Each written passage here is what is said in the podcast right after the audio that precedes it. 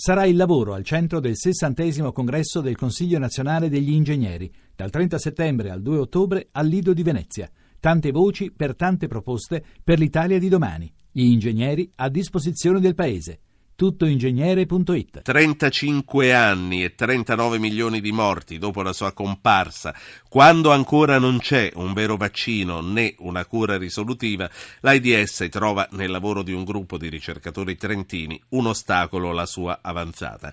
Una ricerca convalidata dalla rivista scientifica Nature che ne ha pubblicato i risultati. Massimo Pizzati, virologo al Centro di Biologia Integrata dell'Università di Trento, è il capo progetto. La saluto di nuovo e le chiedo che cosa avete scoperto. Buonasera, sì. Una piccola premessa, il virus eh, per iniziare un'infezione deve iniziare a infettare una cellula all'interno della quale si replica per poi uscire in numero elevato per propagare l'infezione ad altre cellule.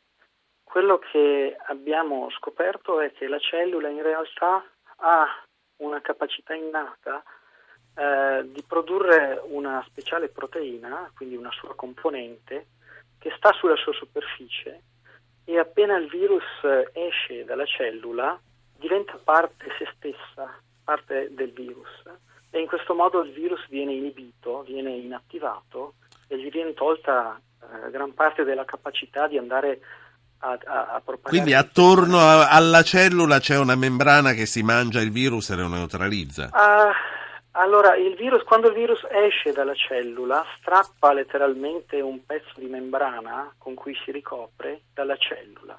Questa membrana contiene la proteina che abbiamo scoperto avere questa attività. Ora, eh, eh, non, non in 35 anni non c'era ancora arrivato nessuno, perché?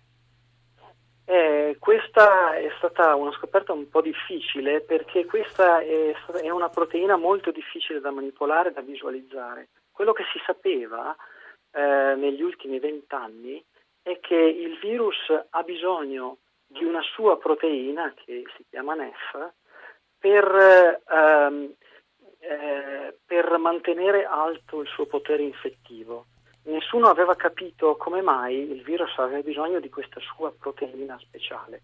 Noi abbiamo capito adesso che il virus ne ha assolutamente bisogno perché c'è quest'altra proteina cellulare che costituisce un for- una nuova forma di difesa che prima non era conosciuta, noi la, la chiamiamo difesa innata, che ha uh, la funzione appunto sì. di inattivare i virus uh, che vengono prodotti da Senta, a questo punto uh, scoperto il meccanismo, bisogna metterlo a frutto e bisogna cominciare a metterlo al servizio dei malati. Immagino che manchino ancora molte fasi, che cosa bisogna fare?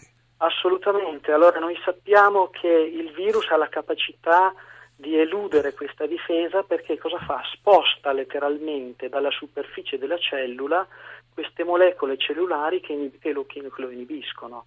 Quindi noi eh, adesso siamo concentrati nel cercare di capire com- come il virus fa a vedere queste molecole e stiamo cercando di rendere questa difesa invisibile al virus così possa restare dov'è e attuare la sua funzione. L'idea è quella di eh, eh, capire dal punto di vista molecolare come avviene questa interazione per poi generare possibilmente, speriamo, un farmaco che possa interferire con la capacità del virus di eludere questa difesa. Sì, ehm, è molto bravo lei a, fare vedere le cose, mi sembrava un po' di vedere un fumetto. Senta, in quanti ci siete in questo laboratorio a lavorare? Perché eh, va sottolineato di nuovo, è una scoperta italiana, è stata convalidata da Nature e nasce a Trento. In quanti ci siete in questo laboratorio e quali sono gli strumenti? Perché immagino che parlare di una cellula, insomma, si parla uh, di una cosa non visibile a occhio nudo e tutto il resto. Come funziona? Non siamo in moltissimi in realtà nel nostro gruppo di ricerca.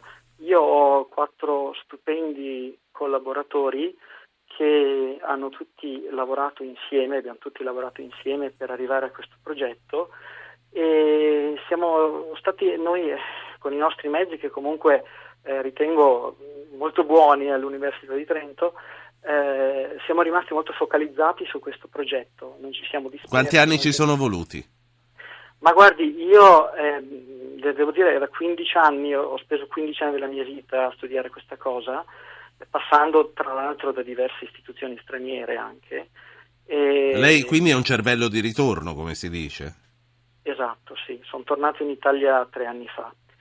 E, ho trovato una congiuntura eccezionale proprio qui al, al centro Cibio, eh, dove ho potuto sfruttare una tecnologia di sequenziamento. Mi dica, di... mi dica, una cosa perché mi rimangono due minuti e ci sono delle cose che mi interessano particolarmente. Lei perché è tornato? Che cosa le hanno offerto per tornare? Guardi, l'italiano ha eh, comunque sempre eh, un, un, richiamo speciale per, per la sua terra. Eh, mi hanno offerto la possibilità di fare quello in cui credo. Lei ha un contratto di lavoro a tempo indeterminato, immagino. Um, spero che stia per, deter- per, per, trasformarsi in un contratto. Quindi lei è ancora un precario, immaginiamoci i suoi collaboratori. Eh, guardi, questa è l'università in Italia. Eh. La ricerca la fanno persone che non sanno se l'anno prossimo o il mese prossimo saranno ancora lì è un grosso problema ovviamente, però in un certo senso funziona così in molte altre parti del mondo.